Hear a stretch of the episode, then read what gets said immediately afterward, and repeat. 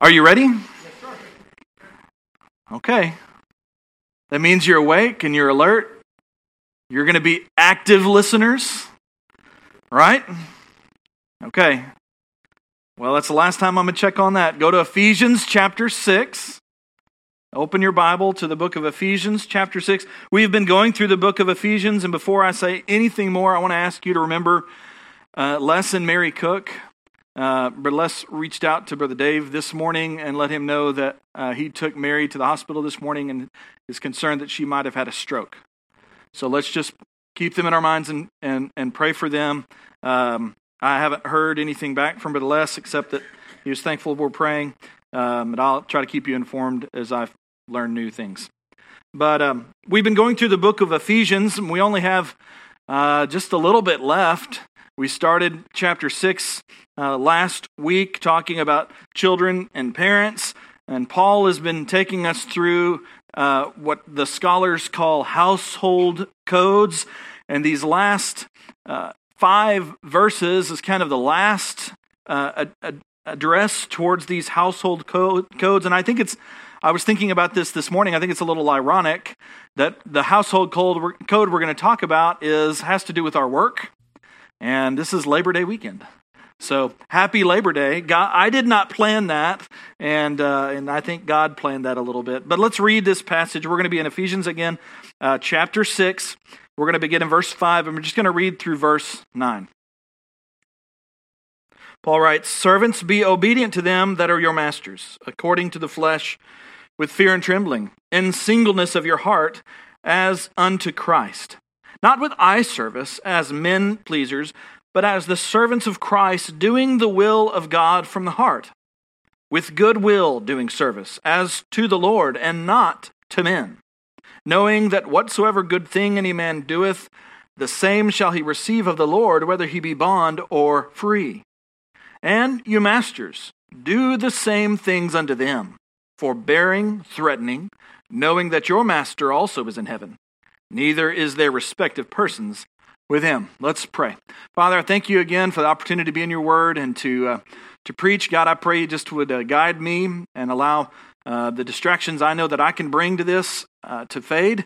And Lord, I pray your word will shine and that it will help us to have a, a deeper understanding of, of, of, your word, but also, Lord, challenge us uh, to live a different way than the rest of this world does. We love you and we trust you. In Jesus' name, amen. So I'm I'm going to do I have 3 points points this morning and the first one is exhortations. I see I want to talk about Paul's instruction. The second will be some explanation uh, because we're going to be talking about a subject and I'm not going to try to avoid it simply because it doesn't seem as relevant to today. Um, so we're going to talk about some explanations, and then the last point is going to we're going to talk about some application. So exhortation. Paul's instruction is to who? Who is he talking to in the He's talking about household code. What kind of household people is he talking about? What relationships? Slaves. So this is Paul's instructions to slaves and to masters. And it's interesting, and we're going to talk about this a little bit, how that Paul is addressing slaves and masters as he's writing to a church. But in our first four verses, Jesus is referenced, I hope you notice, at least uh, uh, uh, uh four times through each verse. Verse 5, it says that they're to obey them uh, uh, with fear and trembling in singleness of your heart as unto Christ. In verse 6, it's as the servants of Christ. Verse 7, it's as to the Lord. And verse 8, it says, she, Shall he receive of the Lord. And so, in case you're wondering, the instructions to slaves in particular are pretty clear. It's do your work as unto Christ. In fact, what Paul is saying to these slaves, these servants that would have heard uh, this letter read aloud, he's saying, live all of your life as unto Christ. I mean, slaves were to obey their masters, but they were to see Christ as their ultimate master. Uh, 1 Corinthians 7 22 Uh, Paul wrote, he said, For he that is called in the Lord, being a servant, is the Lord's freeman. Likewise, also he that is called being free is Christ's servant. You are bought with a price, but not ye the servants of men. What he's saying is, is Christ is all of our master. He's the master of everyone, uh, the, the slave or the bond or, or the free. And Paul is, is giving the slave the opportunity not just to, uh, to, to live a life that pleases God and glorifies God by obeying their masters. He's saying, listen, you know, your master may not be the greatest guy, he may not be your favorite person, but you know what? Christ is your master. He's giving them an opportunity to swap masters. And even if they can't swap their position, even if they can't swap their jobs, he's, he's, he's saying instead of being preoccupied with serving your human master, he, why don't you be preoccupied with a higher preoccupation, and that is to serve the Lord? And that gives us freedom. It gives us uh, joy. It gives us freedom from having this boring perspective on your work because, listen, there's no such thing as, you know, just a job. What, what God is having everybody to do is important. I, I like to, uh, when I think about heaven, and, and I guess I don't think about it as much as maybe we all should, but when I think about heaven, when I was younger, I had a really hard time wrapping my head around what are we going to do all the time? You know, I was told, oh, we're going to praise God for all eternity. And I thought, it's a really long worship service. I don't know that I can do, I mean, I like to worship, but I don't know that I can do that for all eternity. There's got to be something more. And I think there is something more. You know, when, when God created uh, uh, uh, the heavens and the earth and he put Adam and Eve in the Garden of Eden, they had jobs. They had responsibilities. I believe in heaven, we're going to have responsibilities. And uh, uh, they may not be the, uh, we may not see them here as the, the, the responsibility we want. I'm, I'm expecting, fully expecting that I'm going to be like a, a back alley sweeper who's just going to be cleaning up the trash in the back alleys of heaven. Um, and that'll be enough for me. I mean, uh, heavenly jobs, listen, there's, there's, you can glorify God in your work. That's what he's telling these, these slaves. I see in this four verses that are really directed towards slaves, uh, uh, four ways that they could glorify Christ in their work. The first one is by working uh, respectfully. He says, Be obedient in verse 5 unto them that are your masters according to the flesh. So these, these fleshly masters, these earthly masters, be obedient to them, but it, it gives a little more to it. It says, with fear and trembling. Uh, they were to work seriously because they were working as unto Christ. They were, they were trying to do something that was pleasing to God. If we went back to uh, uh, Ephesians 5.21, I think it's kind of the same kind of language where he says, Submit yourselves one to another in the fear of God. Uh, we're to be respectful to God. We ought to be respectful to our masters. Uh, we should be respectful to the ones we're working for. Uh, by also, I see in this, verse 6, by working wholeheartedly. You know, servants were supposed to work wholeheartedly. These slaves, uh, he says in verse 6, not with eye service. Anybody Anybody work with eye service? You're going, what in the world are you talking about? You, what, that, what he's describing is working hard only when the master is looking. So it looks like you're doing your job well. He's saying, don't work like that. Uh, you, you should put your whole heart into it, not with eye service as men pleasers. Don't be working hard only when the master is looking. Don't be a hypocrite in what you're doing. I think it was a, a common temptation for slaves and servants uh, to be lazy. When the master wasn't watching, to kick back and not really take up their responsibilities or lying about the kind of work they were doing and the quality of their work instead of working wholeheartedly. You know, the reality is, is Christ sees all of this. Christ is aware of what kind of uh, uh, uh, uh worker these slaves were. Christ uh, is going to see, and you know, Christ is the ultimate judge. It says, "Doing of uh, verse six, doing the will of the of God from the heart." We should do this. They should do this wholeheartedly. Um, the third way I see that they could glorify Christ in their work was in verse seven by working willingly. It says with good will doing service. That means working with a good attitude, not grudgingly. I was really pleased with my sons yesterday, Ben and John. Uh, you know, you know why kids are great? They're like sometimes they're like little servants, and then you can tell them what to do. It's great. Okay, yeah, they're all looking up at me now. Um, I told them yesterday. I told them Friday evening before they went to bed. I said, "Hey, tomorrow y'all need to do the dishes in the morning, sometime." And uh, they had something they wanted to do. They hadn't done the dishes uh, by the afternoon, and, and they had something they wanted to do. And I said, you know what? Uh, uh that's fine if you want to do that, but you got to go do the dishes first. And I don't want to hear any arguing or complaining. And guess what I didn't hear? I didn't hear any arguing or complaining. They got it done. They did it with a good attitude. Now, they might have hidden their bad attitude while I wasn't watching, but, uh, uh, you know, it was a blessing to me to see their good attitude, that they didn't do it grudgingly. Listen, we, when we're serving, uh, when these slaves were, were serving their masters, they were to do it with a good attitude. Think about that. This is, this is a really kind of different uh, uh, world view for a slave towards his master to serve willingly, wholeheartedly, with respect. Paul's telling servants to work with a good attitude because they're doing, in verse 6, the will of God. Good attitude means you're glad and cheerful about what you're doing. Man, think about a slave hearing these instructions. And then the fourth thing I see as a, towards the slave to, uh, that they can do to, to glorify Christ uh, would be to work, in verse 8, expectantly. What do you mean by that, Brother Deering? Well, read that verse again with me. Knowing that whatsoever good thing any man doeth, the same shall he receive of the Lord, whether he be bond or free. I think what Paul is doing is he's reminding these slaves and these servants that, um, that there is an ultimate reward coming. There's an ultimate reward coming. In fact, no, no, no act will go unnoticed by God.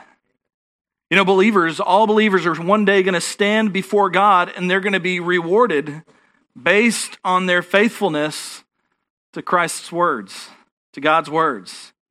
You know, that ought to change, that should change this perspective of the slave on how they worked. Yeah, ultimately they were going to be, uh, they, yes, they were serving a, an earthly master, but ultimately it was Christ who was going to give the reward whether they're rewarded on earth or not. There ultimately would be a reward, and they should uh, keep that in mind as they were serving. And then I see some instruction to masters. And I think we can sum it up by saying that masters are to treat your slaves as you would treat Christ. Verse 9. We're just read this verse, and then I just want to take a, a, a moment to make a few observations. It says, And you masters do the same things unto them forbearing, threatening, knowing that your master also is in heaven, neither is there respect of persons with him. So, masters, I see four things for masters too. The first one that they should practice is practice the golden rule. When he says, You masters do the same things unto them, basically what, what Paul is saying is uh, they're to treat their slaves and their servants the way they want to be treated with humility, with integrity, with some respect, with some kindness.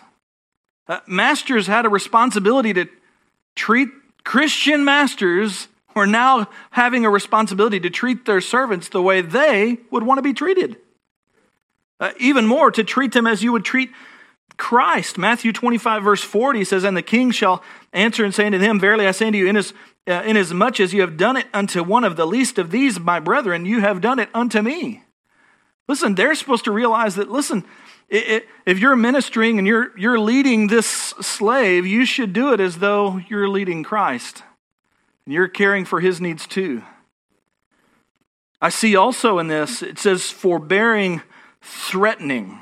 Uh, uh, we'll put it in a little more American English. How about avoid hostility? You know, while the servant might have been tempted to be lazy, I think masters were tempted uh, to threaten and to bully. Christian masters were to be different.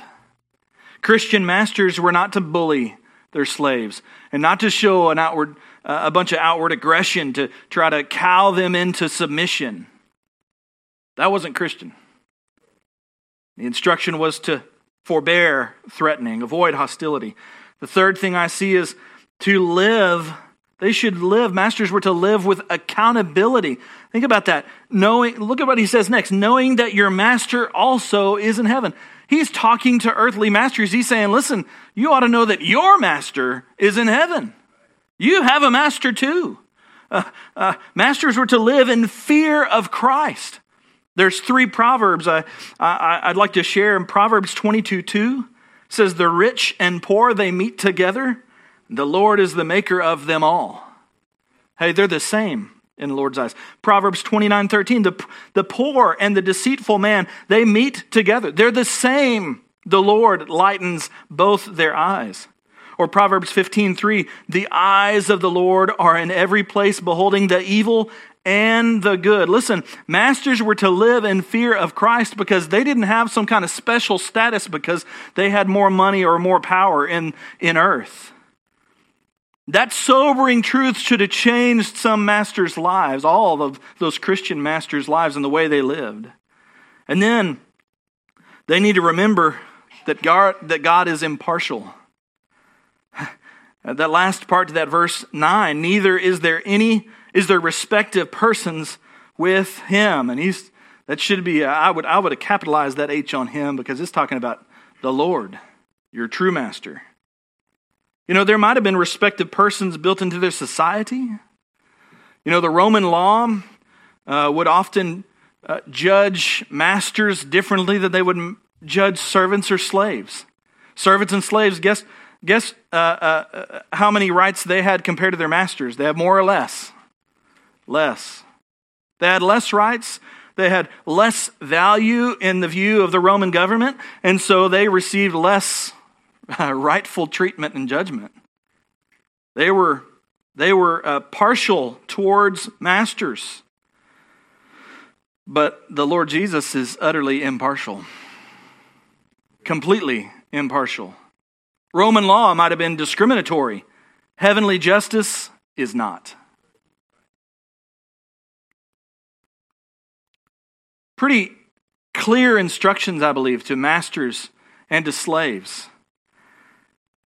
But you might be wondering why we're talking about masters and slaves. I think I'd like to explain a little bit. I think a lot of ministers might avoid the subject of slavery in the Bible and just jump into what the application is because there's plenty of application to talk about. But there is a historical context for slavery here. There's something to talk about, and I, I, I don't want you to go home wondering, you know, I know what Brother Darren says this means for my work at home and in my life and my work and my job and, and, and to others and my, that, with that kind of relationship in my life. But what about, what about these slaves that were in the Ephesian church? Well, I'll just share uh, a little bit. I, I can't I'm not going to bust this subject wide open, but I'm going to share a little bit and just kind of hit the highlights. It is estimated that there were anywhere between 6 and 60 million slaves in the Roman Empire around this time. And so that's a pretty wide uh, difference 6 to 60 million, but we're still talking about millions of slaves. It was very much a part of their life, uh, with nearly a third of the people estimated as being slaves. And slavery in their society was not like the recent uh, American version of slavery within the last couple hundred years. Uh, slaves didn't just do menial work, they uh, could rise in the ranks. A good example of this would be like Joseph. Remember Joseph back in, uh, uh, uh, in the book of Genesis? Who was sold into slavery by his brothers, and he ended up working for a man named Potiphar. And uh, how, how, did he? How did his relationship with Potiphar change and develop? Well, before too long, he was in charge of Potiphar's whole house. He was the he was the manager. He was the supervisor over all the things that had to take place under Potiphar's household. So he had risen in the ranks. Uh, they could also hold positions of leadership, like like Joseph did, even obtain freedom. Uh, with most of them gaining freedom, uh, one, the, one commentator said most of them would gain freedom by the, about the age 30. Slaves also didn't become slaves because of bigoted uh, racial reasons. It was often a, a financial reason. Uh, they could have been born into it, of course, uh, or also oftentimes they, their parent might have sold them into slavery, or, or maybe their parent had abandoned them and they got uh, kind of put into slavery, which honestly was a better situation than living on the streets, oftentimes. They might have been forced into slavery through captivity and war or, or an inability to pay debts, is something that we see talked about in, in Scripture, or, or voluntary attempts. Some people would voluntarily become a servant to someone's household in an attempt to better their life. Now, slavery, that doesn't mean slavery couldn't be harsh or cruel.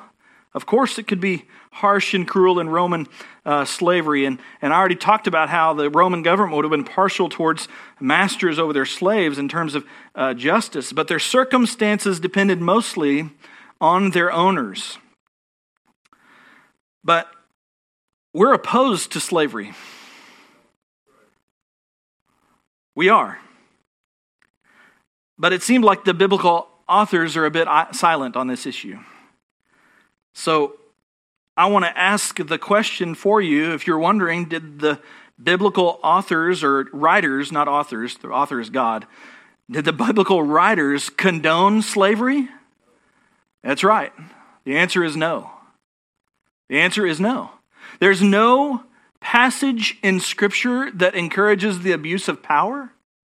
There's no passage in Scripture uh, that encourages the mistreatment of people.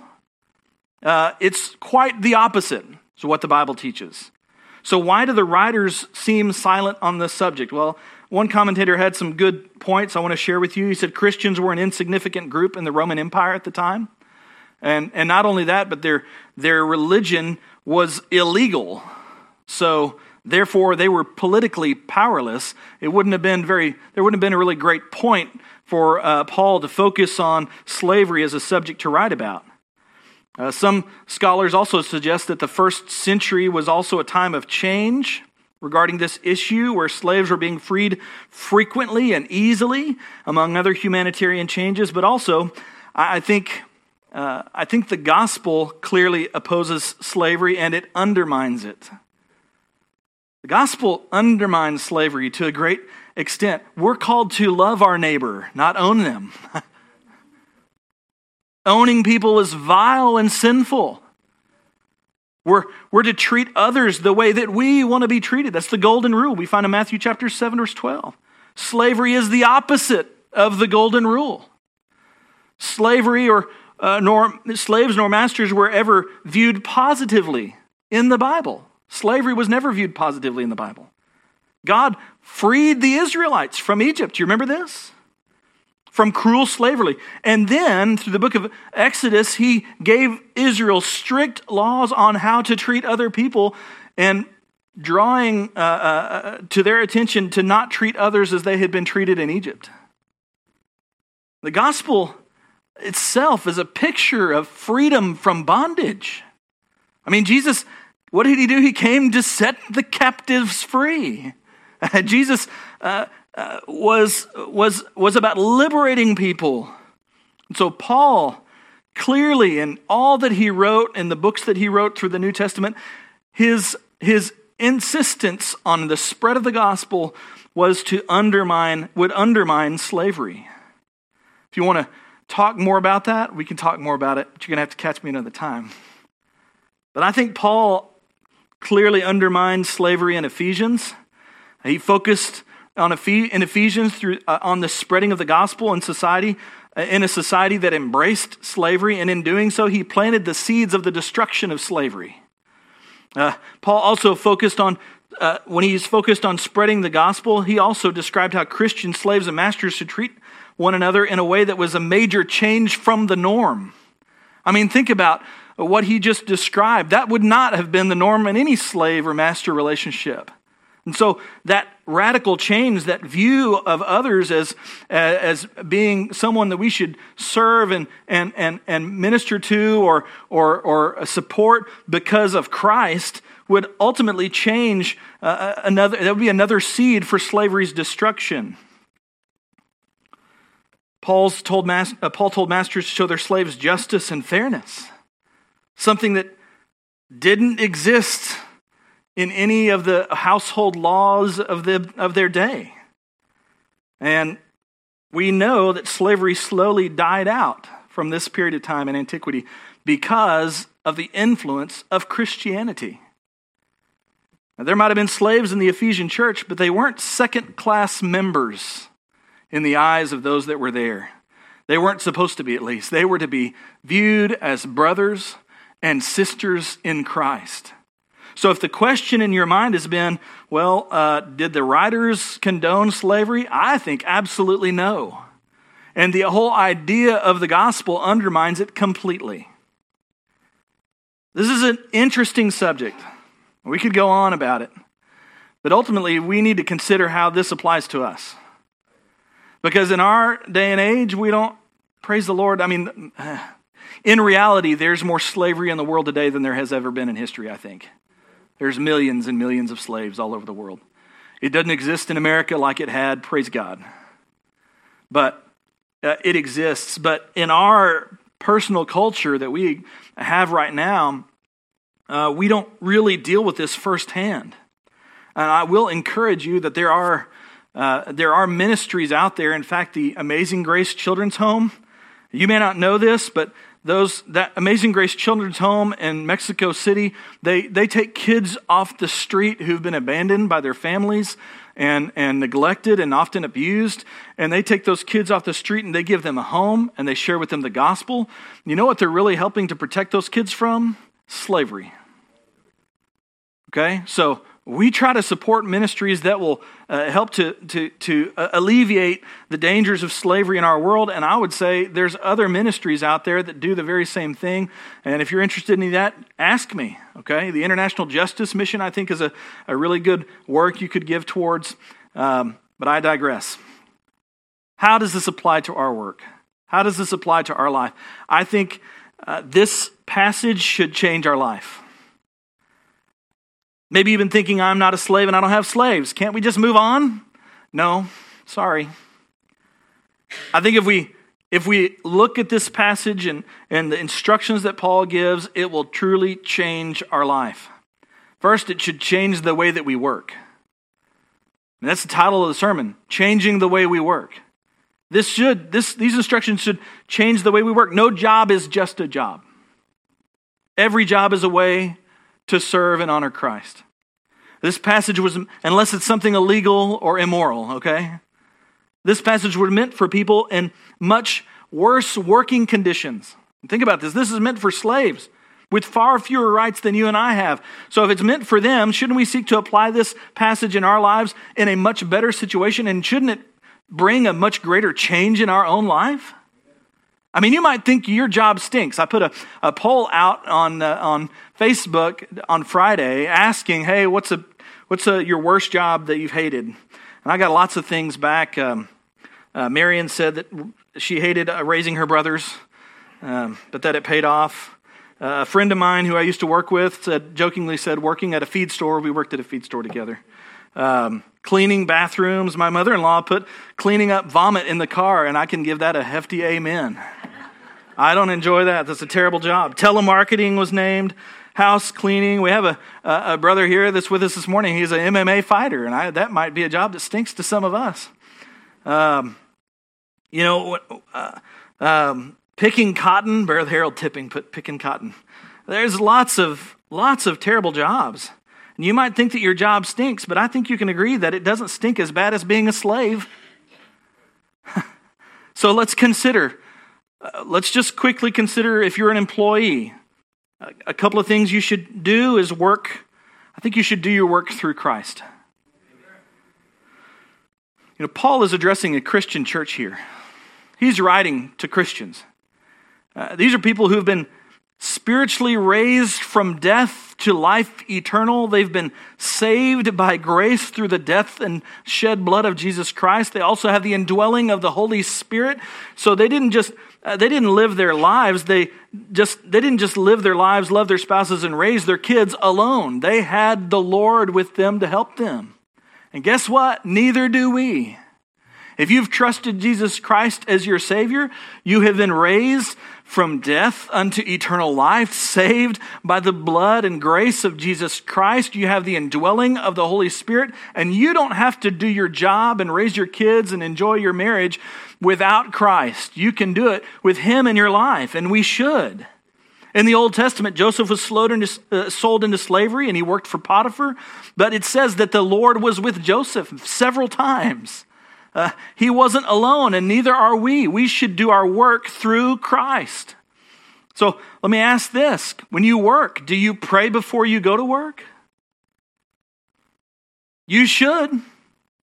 Do you pray that God would fill you so that you can used as, be used as his missionary for Christ where you work? Because you should. Listen, if we're to do uh, uh, our work as unto the Lord, then we should be ready to fulfill His commission wherever we are, even at the workplace. Such a blessing. Some of the testimonies I've heard of friends of mine who, who have reached others for Christ while at work. When I worked for that, when I worked at that feed store, I was in a position of management, and there was a young man there worked in our garden center, and he realized he found out that I was a Sunday school teacher, and he started asking me Bible questions. And before long, we were going to lunch together and having a little Bible study, and that guy got saved. His name was Travis. Listen, you can reach people for Christ wherever you're at, especially at your job. We not only should work through Christ, we should work, oh man, this is tough. We should work like Christ. You say amen. Let's think about what that means. And Jesus, Jesus left us the example uh, the he was he was the model of work ethic. He was a humble servant. I mean, he left glory to seek and to save the lost. He was not willing that any should be lost if he could help it. He went to the furthest that he could go to reach those that needed a Savior. He came not to be served, but to serve and to give his life a ransom for many. Jesus, before he was uh, in his earthly ministry, he was a carpenter and a laborer. And I think he did that in this dumpy town of Nazareth unto the Father until he was 30 years old. He served God uh, uh, as unto the Father, or he served in these roles as unto the Father. Let me ask some questions about how you believe Jesus would be as an employee. Do you think he disrespected anybody while he was working? Had a nasty attitude with those uh, with his, with the customers and the and his coworkers? No. Do you think he would slack off while nobody else was watching? No. Do you think uh, Jesus would have billed somebody dishonestly for some extra time? Do you think Jesus would go to work with a bad attitude? No. Y'all know the answer to this. Do you think he would minimize his work? No, I think he saw the value in it and he, he put his heart and soul into it. Do you think Jesus would have been prideful about his accomplishments and, and, and fly them in everybody's face? No, I don't think so. I think if we're to follow Christ as his followers, then we should follow his example of work ethic. We should have integrity. We should be, uh, our workplace uh, should be a wonderful mission field. We should see it that way, and, and it should be a, we should see it as a great place to make the gospel look good to unbelievers. Uh, I've shared this testimony about a friend of mine. His name is Alton, who reached someone with Christ at a mechanic shop he worked at while the boss was giving him a hard time. And the only way he reached him was because as he was going through this hard time, he didn't complain. He, he lived a Christian walk before these other guys. And because of that, one of them saw that something was different, saw that he had something they didn't have, and ultimately he got saved. We should follow Christ as his followers, we should follow his example. And then we should work uh, through Christ, work like Christ, and work for Christ. Uh, Spurgeon had a really great quote uh, I found that I was, while I was studying, um, talking about how we should do our best and that we should do it for Jesus. He said this He said, It is possible for the housewife to cook a meal as if Jesus Christ were going to eat it, or to spring clean the house as if Jesus Christ were the honored guest. It is possible for teachers to educate children, for doctors to treat patients and nurses to care for them, for shop assistants to serve customers, accountants to audit books, and secretaries to type letters, as if in each case they were serving Jesus Christ. Listen, we ought to do our work as unto the Lord. We should work for Him. A lot of us often don't think that our work really matters.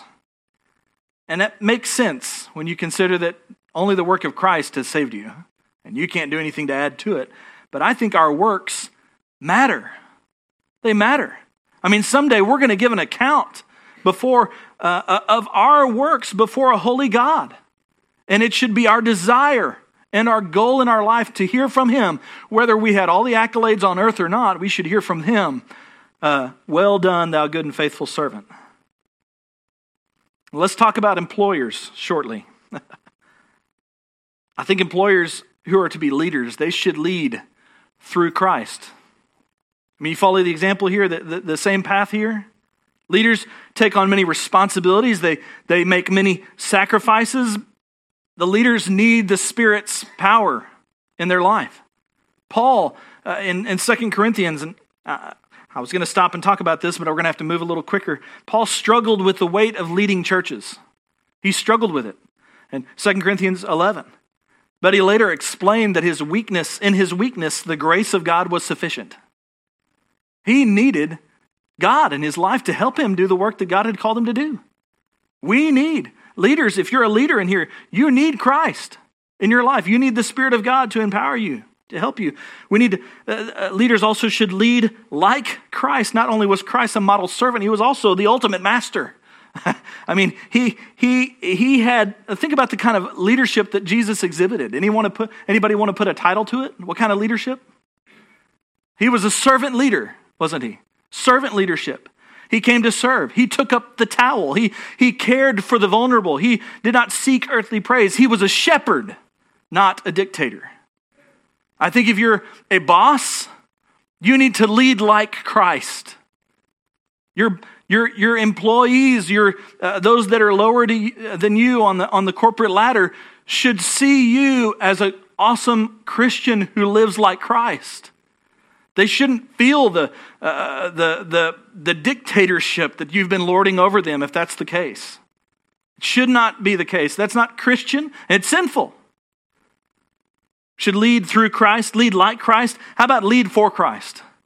Because ultimately, uh, all bosses, all masters were going to give an account. That's what, he, Paul, that's what Paul wrote in verse 9, right? He said, You're all going to give an account. Remember, your master uh, also is in heaven. You're going to give an account. So remember, um, uh, uh, leaders, when you're tempted to cut corners, remember that God sees everything. He's going to notice it if somebody else, even if somebody else doesn't. And Christ will judge rightly in all areas of your life. If you cut corners, if you uh, didn't do your due diligence, if you uh, didn't weren't a good boss, Christ is going to see it and he's going to judge rightly. And Christ, he's impartial. We talked about this. Leaders should seek to honor him with holy leadership. I said this should change the way we work. Uh, I have two other things, and I'll, I'll make it short. We should, this passage should also change the way we see other people. I mean, think about the relationships Paul is dealing with here slaves and masters. Uh, slaves who would have naturally resented their masters and maybe even rebelled, want to rebel, want to escape. Masters who would, who would naturally see slaves as lesser than themselves and, and worthy of less care and concern. And Paul completely turned it on its head. He said, You're to, you're to do this as unto Christ. Worldly, our worldly culture separates uh, people based on their wealth and status. That's, that exists here in America. I mean, it happens all the time. Christians should not buy into this. Everyone has the same value, no matter how different they look, no matter uh, uh what kind of job they have. Everyone has the same value.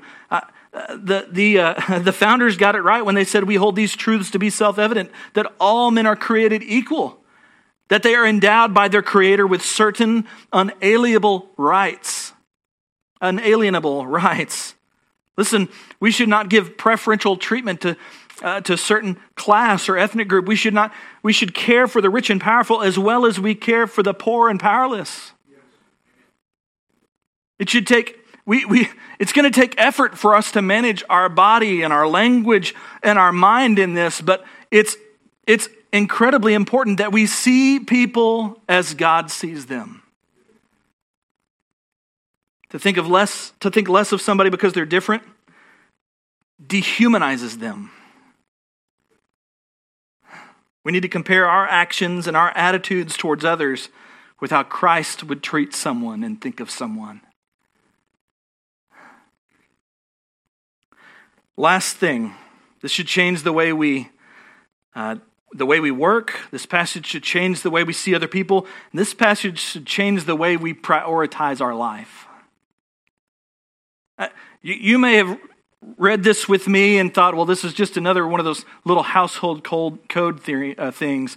But in reality, this is a check on your priorities. What is most important? What matters most in this text? What matters most is your relationship to Christ. The most important thing in this life is not your job, your wealth, your car, your status, how much power you have. The most important thing in this life is how you have responded to Christ. Is he your master? Mark 8:36 We seek all kinds of stuff in this life to give us meaning and value, don't we? Jesus said in Mark 8:36, "For what shall it profit a man if he shall gain the whole world and lose his soul?" The reality is is that every single person that has walked this planet needs a savior. And if you're here today and you've never trusted Christ, your salvation is in question, let me tell you, you need a Savior. And the Bible says in 1 John 5 13 that you can know that you have eternal life. And it's not because you did the right things and dressed the right way, and went to church every Sunday and you got baptized or any of that other stuff. The only way you're going to know is because you put your faith and trust in Jesus Christ. And if you've done that, the same is true for Christians. That the most important thing in your life is how you respond to Christ's lordship in your life. I, I talked about this a couple of weeks ago that there's only two roles in the world those of master and servant. Did you know how many masters there are? True masters, there's only one, and it's the Lord. And He's not going to give up His seat to somebody else, no matter how much college education you got or how good looking you are. That opportunity is not available to you.